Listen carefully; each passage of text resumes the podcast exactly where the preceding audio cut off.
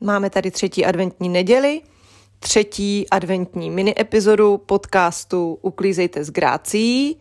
Dnes to bude na téma hygge a dovolím si vás pozvat i na svůj blog Uklízejte s grácií, kde se během odpoledne nebo podvečera objeví článek také na téma hygge.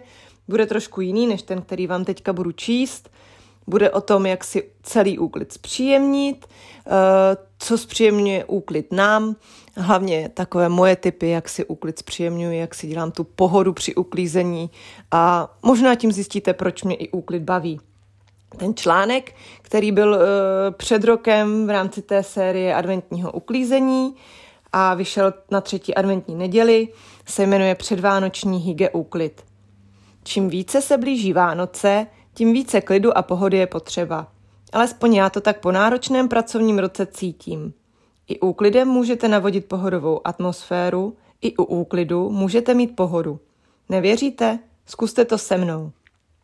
Svíčky jsou skoro synonymem hygge. Dokážou úplná kouzla. V jejich světle jsou krásnější nejen ženy, ale i domovy. První moje doporučení se týká svíček, které nepálíte. Není mnoho smutnějších pohledů, než na nikdy nezapálenou svíčku zapadlou prachem. Na jakou lepší příležitost chcete čekat? Moje drahá známá, na jakou příležitost? Vánoce jsou za dveřmi, zima na krku, to je jasný signál k rozsvěcení svíček ve velkém stylu. Druhý smutný pohled jsou svíčky už využité, ale stále ležící na stolech a poličkách. Svíčka bez vosku už mnoho parády nenadělá.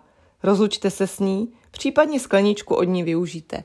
To je první úkol, vcelku jasný a jednoduchý, ale je pravda, že teda těch nezapálených, nikdy nezapálených svíček potkávám spoustu a vzhledem k tomu, že chodím do spousty domácností pravidelně, tak tam ty svíčky čekají na svoji příležitost kolikrát opravdu dlouho. A je to škoda, protože ty svíčky jsou od toho, aby nám dělaly radost tím svým světlem, ne tím, že nám stojí smutně na stole. Takže schutí do toho. Zimní spánek není od přírody úplně marný výmysl. Myslím, že jsem v některém z minulých životů byla medvěd a proto bych zimu s chutí celou prospala. Minimálně proválela v teple postele. A nejkrásnější válení je v čistém a vonavém povlečení. Nenabádám vás převlékat do vánočních vzorů. Sama nic takového neplánuji, ale povlékněte své oblíbené povlečení, ať je vám blaze. A klidně může být s květinovým motivem. Já mám svoje oblíbené povlečení už v pračce, takže plním a dneska se bude spát ve vonavém. Knížky k životnímu style hygge bez debat patří. Jen si zkontrolujte, jestli hromádka na vašem nočním stolku nehrozí zhroucením a zredukujte ji na okula hodící minimum. Klidně si udělejte pěkné odpoledne u knihovny. Kochání oblíbenými knih- knihami povoleno, organizace a porovnání vítáno. Zachumlání se pod deku a obložení polštářky je skoro stejná slast jako povalování v posteli. A když k tomu ještě praská v krbu. Připravte si relaxační koutek. Vysajte sedačky, vyperte deky a polštářky, hezky je natřepejte a můžete se oddávat lenošení. Tohle to je vlastně moje taková rutina. Vzhledem ke smečce, klepu, peru, vysávám prakticky non-stop. Domácí lázně si můžete vytvořit úplně snadno. Přeleštěte koupelnu. Už dávno víte, že to není žádná věda.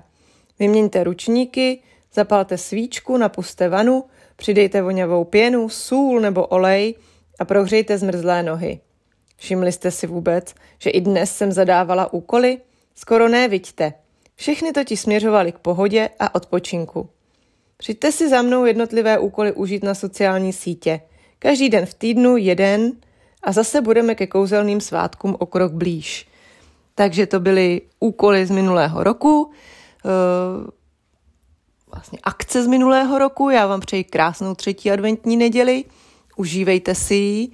A po ještě přečtení článku si uvědomte, že ty Vánoce nemají být o schonu, ale právě o pohodě, tak už trochu zpomalme a i ty přípravy si můžeme užívat. Není to o tom, že si teďka jako vyvalíme na gauče a nebudeme dělat už vůbec nic, to asi nikomu moc nehrozí, ale proč si ty úkoly, proč si tu práci fakt neudělat hezkou, že jo? Takže hezký zbytek dne.